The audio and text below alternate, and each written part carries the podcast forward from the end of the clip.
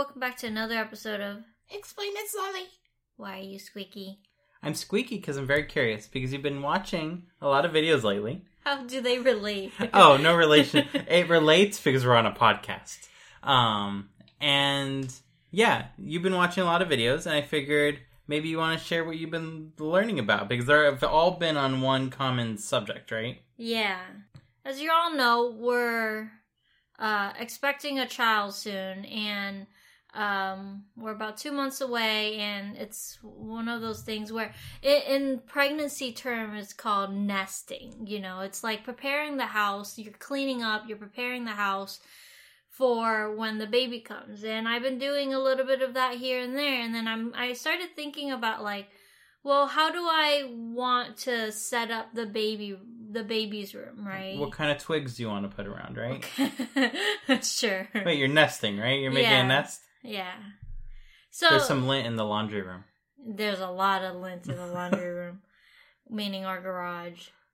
So so yeah, I've been like thinking of how to set up the baby's room eh, when you know the baby's ready to be on its own and all that, and and you know and and how we can like help prepare and educate in general like educate our, our child when it's you know when it's time to like educate them and all that and i came across this uh this style of education or yeah style of education Mhm. and it's not new it's been around since like the early 1900s right Mhm. but and I I've heard of this a long time ago. It's just now that you know we ha- we're expecting a baby. I started looking more into it. Suddenly relevant. Yeah, suddenly it's relevant and looking more into it to see like how can I use this type of education and this type of setup to raise our kid.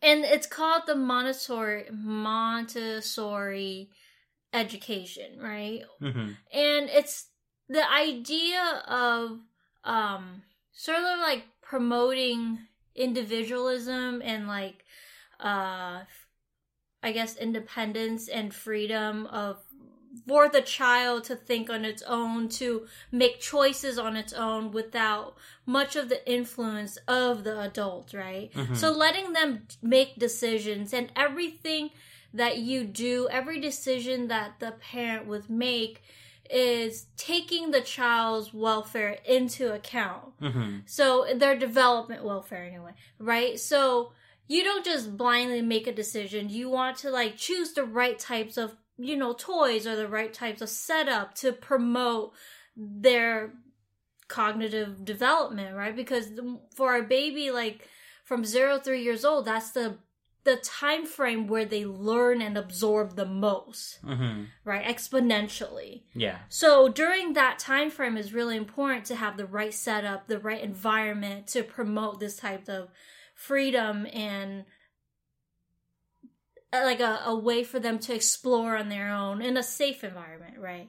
hmm So I've been looking into that and I came across this YouTube channel where this lady was pretty much teaching like little things that we don't often think about, you know? Or I guess I guess parents do think about, but I learned so much and I I guess we can share, right?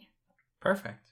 So so it started off it's called Montessori. It's named after a doctor named Maria Montessori. She's Italian hmm and she was an educator and she studies like the philosophy of education and like in child development and such and in italy and during the, and when she uh one time visited like sort of like a like a i think like an asylum hmm where she was absorbing observing like young children. And she noticed that a lot of these children aren't doing very well.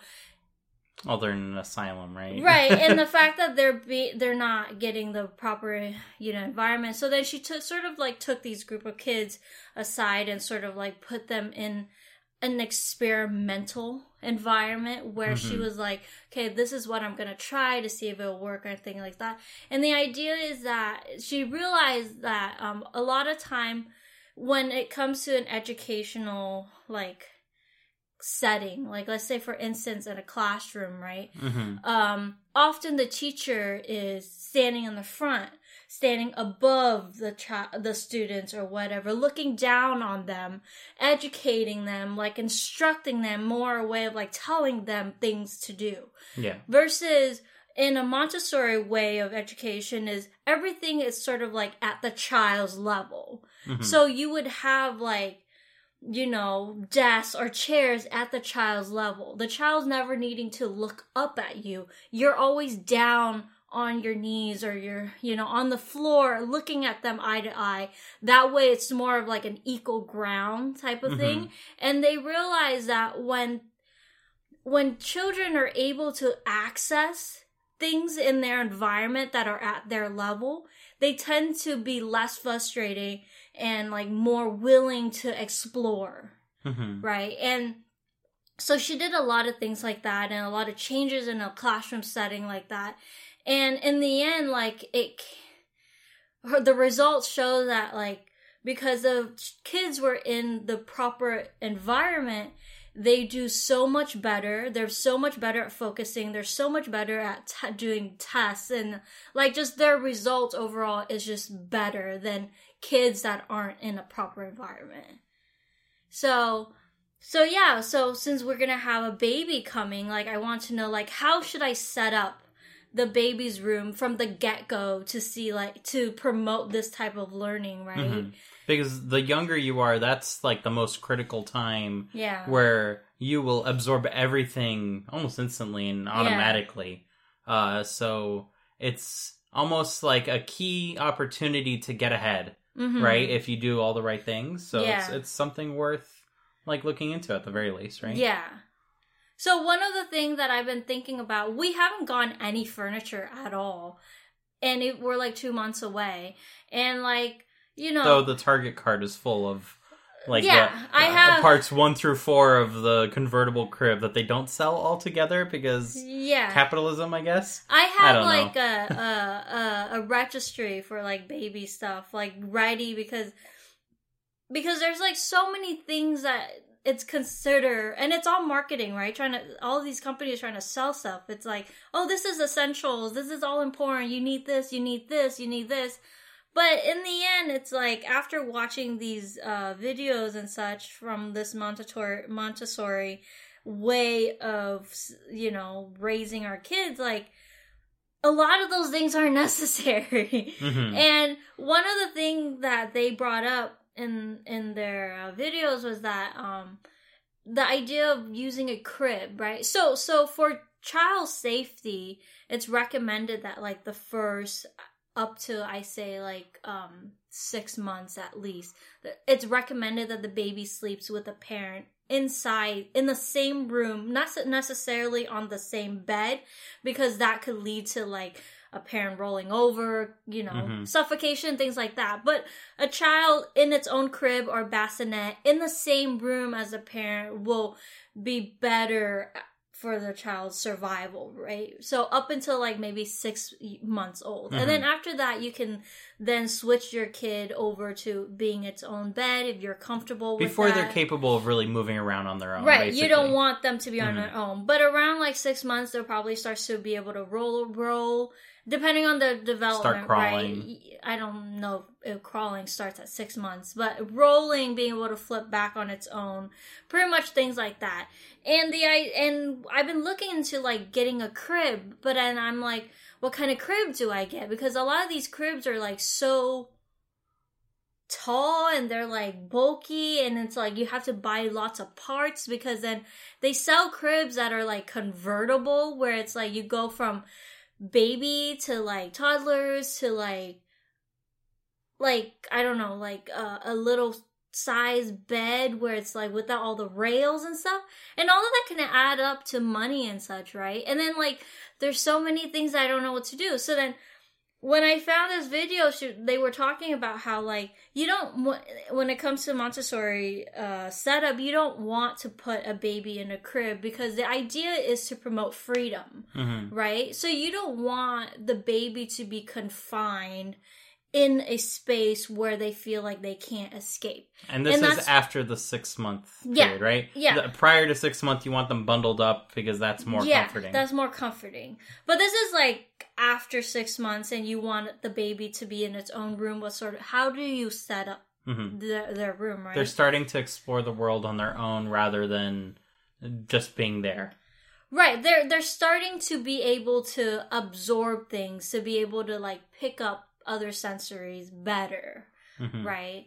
So getting a crib was not the right idea. So they the the suggested way is to just set up a plain piece of mattress on the floor and that way if a baby were to wake up in the middle of the night or whatever, it has the cha- a way of like if it happens to like roll off the bed, it's okay because it's not that high off the ground. It's like what, like six inches, but then it's Mhm. like normally it's a rug underneath. So, so the idea is that like if a baby would were to roll off the mattress, it's okay. It's part of that freedom experiment, right? Mhm. Like let them move around on their own in their room and if they happens to fall back asleep on the floor, it's okay too because it you shouldn't need to like put them back in the crib because then that would like disturb their sleep and things like Mhm. that, right?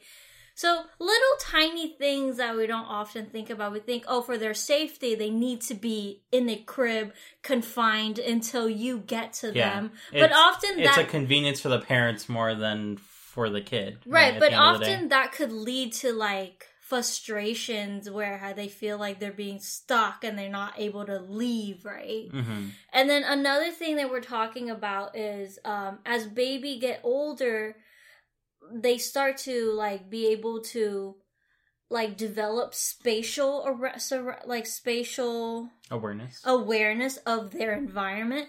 Because up until a certain amount of months they can only see about like 12 inches worth of visually. Hmm so then like as they start to age a little bit more they're able to see more of their environment. So by having them in a space where um normally what you would do is you would have a mirror on the floor next to the bed. So as they're lying down looking at you know just staring into space or looking at themselves in the mirror they'll start to learn to recognize Them in their own action them in their own action, but also like even if they don't recognize that that's them in there, they recognize that there's something that, like another person is there, and that's also comforting. Mhm. And by having also a mirror there, will allow them since the mirror will reflect the rest of the room, will allow them to absorb in that space Mhm. right? So and then th- they were they were also talking about like setting up toys in the room.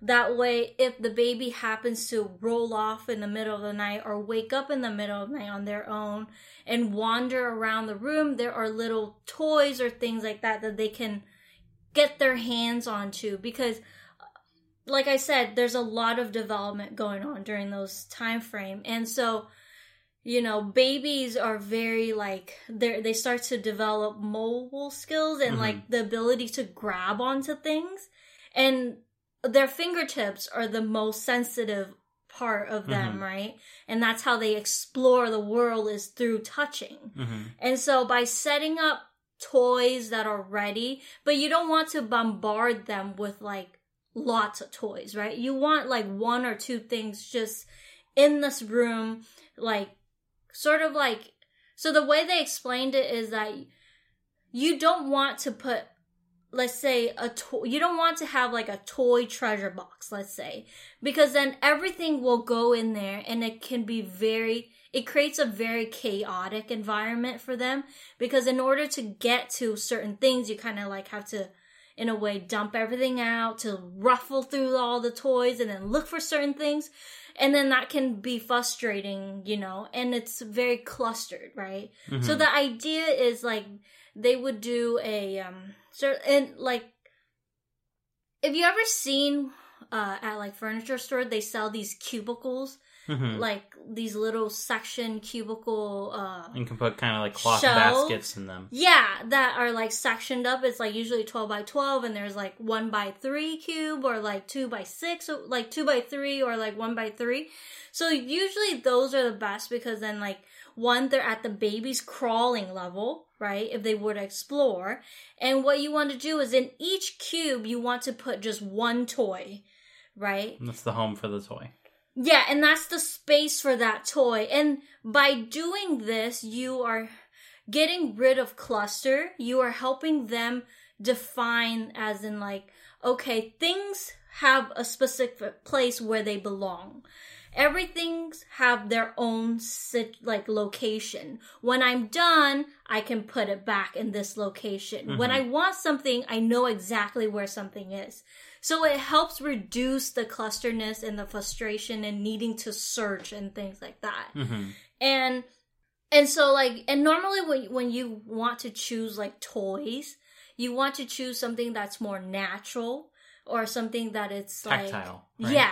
So something that has a lot of texture, something that has like uh something that is safe, something that's natural. So a lot of Montessori toys tends to be made out of wood, hmm right? Really nice wood eh, because they're durable and they last longer. They're not plastic Not toxic. and they're not toxic and it's rec- also recommended that like when you when it comes to choosing toys you want to choose toys that promote active playing so what it means is you don't want sort of like a toy that is electronic meaning like pushing a button will do something then the child will end up sort of like in a passive playing mode where it's like okay i push a button and then i'm gonna just wait for something to happen something to entertain me hmm versus um you want a toy that like often uh make them need to do something to get it to do something like to Mhm. work right Yeah. so so like that could be like a set of blocks or that could be like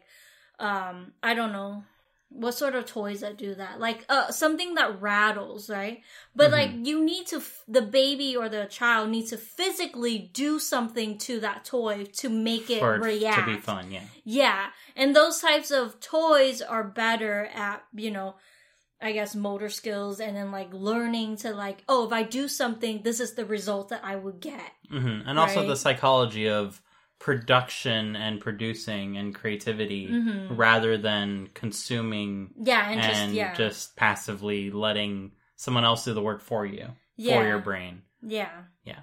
so i mean in the end like there's so much and then like also when it comes to eating like if a child's old enough to eat like usually around like one year old they're starting to be able to eat solid food. There's also like rules around that you know? Like often you don't want like you want to put them in a an environment where they're comfortable. So like help teach them how to be independent so then that way they're not constantly depending on you to do something right Yeah. so the idea Like you shouldn't be the one always feeding them. yeah. So then what they suggest you can do is that like you can get uh a table and a chair that is at the child's size and height, right? So you don't necessarily want to get like a high chair because those types of high chair tends to lock the baby in or the child the toddler in. And when they're being locked in, when they don't want to eat or when they're being fussy or whatever, they're kind of stuck, right? So the idea is you want to get a table and a chair that they can easily get in and out of on their Mhm. own. And it's okay that during those times where they're eating, it's okay if they leave, uh, but they come back, you know? Mhm. You don't want to confine them. And that's the whole idea of the Montessori is like you don't want to put Yeah, them in a setting where the they stick, don't right? want. You don't want to whack them for not doing the thing you want. You want them to learn to do the thing like Yeah. on their own. Yeah. So then they suggest like instead of using plastic utensils, which tends to be really hard to deal with because a lot of the plastic utensils are like pretty blunt, especially like the example they gave was like a fork, right? The fork, te- plastic fork, tends to be pretty blunt. Like you and can't it's really. usually not like the plastic forks that you get with to go. It's Yeah. the plastic forks that are like super rounded. Like no injury is possible with yeah, this thing. and it's useless, right? So Mhm. they suggest instead of doing that, just give them real utensils, Mhm. like a metal utensils, like they, They can will learn. they can actually stab with. You know, they're not going to really hurt themselves. Of course, a lot of all of this eating time, you needs supervision anyway. You're not going to let a one year old child sit there and eat on its own. You're always going to be sitting there supervising them. So it's best that like you give them something where they can actually use, right? So, Mhm. uh, uh, an actual metal fork is useful. Another idea is you can teach them to eat um because babies start around that time they tend they have already developed the grasping. They like to grab stuff right? So to promote them eating on their own what you can do is have two spoons. Because baby tends to want to grab onto whatever it's in front of them. So what they suggest you can do is you can take a spoon scoop a little bit of food and bring it to them, they will naturally want to grab that spoon. And while they're grabbing that spoon to put in their mouth, you have a second spoon to sort of like alternate.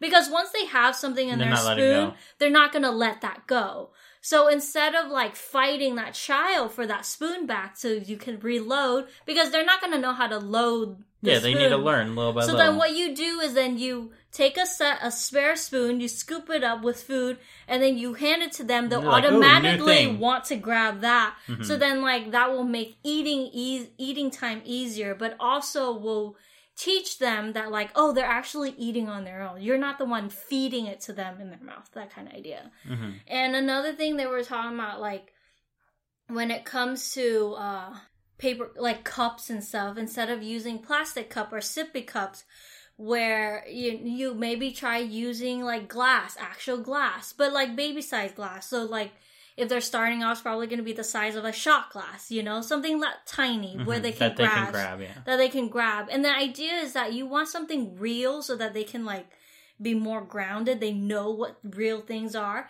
And baby tends to throw things. And so the idea of using a real glass or you know, it could be costly and could be dangerous, but that's why you're there, right? But the idea of using real glass is that if they were to toss it and it breaks, then that in a way will teach them that there are consequences to their action. You don't Mhm. want to yell at them because they don't understand why you're yelling, right? Yeah. But you want to like in a way put them in a situation where They made a mistake and they realize it Yeah. because things went crash. exactly. So then that way after several times they might learn that oh, I don't throw this anymore. Mhm. Versus if you have a So plastic don't cup. give them your favorite shot glasses. Buy a buy a special set just for this. Yeah. That versus if you were to have like a plastic cup or whatever like if you would have chugged it on the floor it'll just spill wouldn't do anything. So that isn't really like teaching them a lesson at all. Hmm right? So there's a lot of these little things that like You're handicapping their ability to learn by making your own life easy. yeah. i mean that's the, Because yeah, with a plastic fork, you don't have to pay as much attention because they can't hurt themselves. yeah But then they're not learning how to use a utensil properly, and then Mhm. they're just getting frustrated and learning even less as a result. Or with the sippy cup that can't spill, like yes, you don't have a mess to clean up after that, but they also don't learn the consequence of Mhm. like throwing a tantrum. Yeah. So the there's a lot of these little things that like so the idea pretty much is you want to put the child in as close and as like in a real in a real s- environment as much as possible. hmm Real as in like however they would be as an adult, however an adult behaves or however you would treat an adult, you want to treat that child the same hmm right? So you want to treat them with respect. You want to let them make their own decision. Even if you know that the decision they're going to make is going to lead to something horrible, hmm you know, not death or anything, but like even if you know that it's going to be. You see something seven steps ahead. They they don't see those seven steps because they never experienced it. But once they experience it, then they'll remember. yeah, like you don't want to like constantly jumping in and preventing from them from making mistakes. You want them to make the decision, and if it leads to a mistake, then yeah, oh well, they made a mistake. But don't yell at them. Don't ever say like, "Oh, it's because you did this that this is why this happened," because then that's just negative hmm uh, coming from you, right? You want to like put them in a situation where they'll understand. Oh, okay, because I did this. How can they maybe do better ne- next how, time? Exactly. How can they do different next time? Things like that. So there's a lot of these things, and I'm like, this is such a, and you know, like this is the environment that I want to raise our kids in. Mm-hmm. So it's it's a lot of work, and I mean, it sounds like it's a lot of work. You constantly need to be there, you know. Mhm. And like you need to be sort of like a passive parent most of the time. But also and by passive parent, that means you're paying 100% of attention all the time and you're working extra yeah. just for it. So uh, it's it's a little it, it it feels like it's it's putting a lot more effort for the the illusion that you're not there. You're So setting way- up a foundation so Yeah. that in the future when they're older they'll develop the this Better like, habits. better habits these independence that they have Mhm. they'll learn to be more in touch with their feelings how what they want things like that yeah Mhm. so it sounds like it's a lot of work and a lot of these I- i don't know like yeah a headache coming but i think it's uh it's what i would like to try you know Mhm. especially like if there's been studies that have shown that like kids who grew up in an environment that is sort of like this are better in the, for their future and are well prepared for their future then yeah So I, I think you telling me about all this kind of like made me realize something. Um, and I'm probably like overfitting uh, here. So what I'm about to say pro- has like no basis in anything. It's just an observation. Uh, but you know that Netflix show where there's the little kids in Japan? They're just like doing an errand all on their own, oh and they're like, you're sending your kid out to do an errand and yeah, yeah. Except those kids are like five, and you're kind of amazed that they'll actually be capable of doing this Uh-huh. when like a ten year old here is totally useless. yeah Um, or in general, like you go to 10 and they're not only very capable, they're making their own lunch, they're going to school on their own through like a two hour train ride. Like, I'm exaggerating a little bit, but fully capable, functioning, like, human being mm-hmm. at a very young age, yeah right? A few observations. One, kids that are in Japan, they're sleeping on the floor. They don't have a crib. There's no bars. they probably are sleeping in the same room as their parents. It's just there's futons on the floor. Yeah Observation number one. Observation number two. Eating time. Well, what not for the floor table and the the the the floor cushions, and you just eat on the floor. There's no high chair. There's no constraining device. They just got got it figured out. Number three. They can use chopsticks at like one year old. Seriously, I, I'm constantly seeing like all of these uh all of these YouTube channels of kids like in China, like two years old, and they're using chopsticks like masters, man. Like a Where- pro. Like a pro, like they know how to use those chopsticks.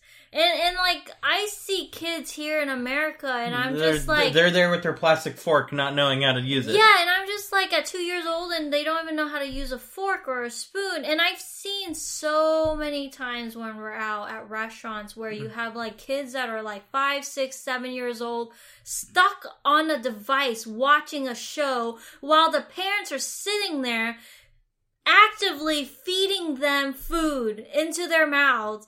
And the it's kid easy for the parents. and the kid is just sitting there throwing a tantrum. I don't want to eat this while on a phone watching a show, and the parents is like begging the kids to eat. And I'm just like, I, I get it. Like parenting is hard, and you need to constantly be and no one trains you to be a parent. You're And- just kind of like, oh, you're a parent now. And I get it. I get it. Like parenting is gonna be hard, and like you don't have time to spend with your kid all the time because you're working, and you know you're doing the best for your family. I get that because I grew up in a very poor family as well, and my parents were never home. You know, like I was on my own all the time. I get that, but it's like the kid, if the kid can walk, if the kid can operate that stupid device that they're watching, then they can freaking pick up a fork and eat that dinner.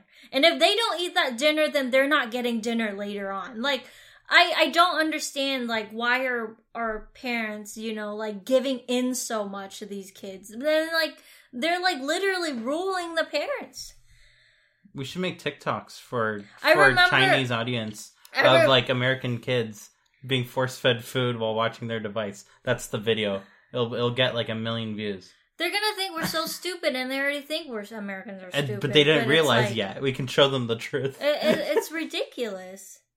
It's ridiculous. I remember uh, when we were getting ready for our wedding, like years ago, and your your cousin came from France, right? And they Mhm. had a a child, and she was like five years old at that point, and she was you know throwing a tantrum. She didn't want to eat dinner when everybody was eating dinner, and she wanted uh she didn't want to eat. She just wanted to play. So then the mom was like really so the mom was like okay you don't have dinner right now with us there's not going to be food later so then the rest of the night the kid said, "Okay." the kid was like okay i'm not gonna eat i'm gonna play so then like after everybody was finished with dinner I'm hungry. and the kid was like i'm hungry the mom was like nope there's no food look you made that up decision. and and you're and I really like that she was really strict with the kid Mhm. because she then that would teach the kid. Of course, she's not gonna let the kid starve. The kid end up having a yogurt or something later later on.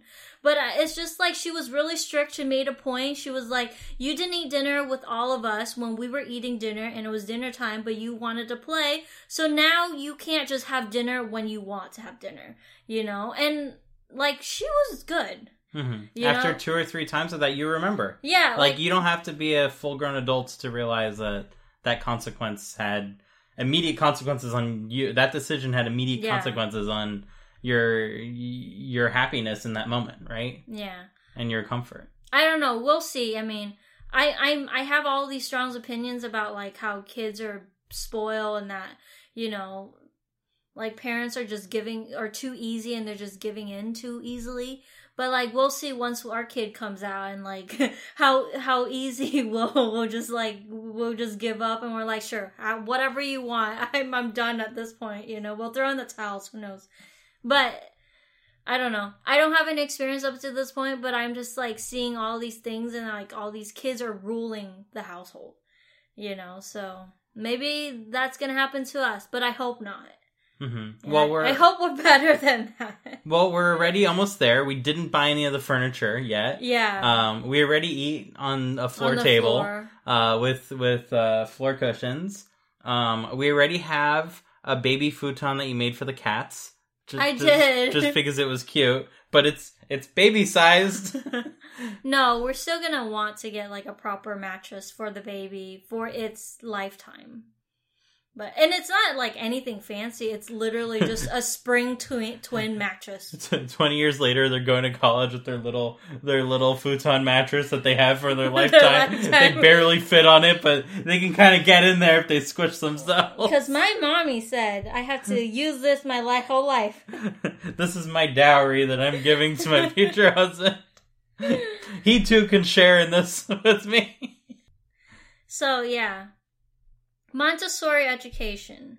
It's uh, it's really interesting. It does sound like it's a lot of work, but it's also, you know, the right thing to do, right? hmm you're putting the work in now, Now, yeah. so that way you can concentrate on more interesting things later Sure. let's let's put it that way because you're still going to work later uh years down the line but at the very least you can concentrate on interesting things at that point rather than more mundane things like did you do your chores Mm-hmm. i don't know maybe that's still a problem who knows we'll check back in 10 years on episode 200000th of uh, explain it slowly uh you'll hear about our uh, evolving opinion on this topic yeah.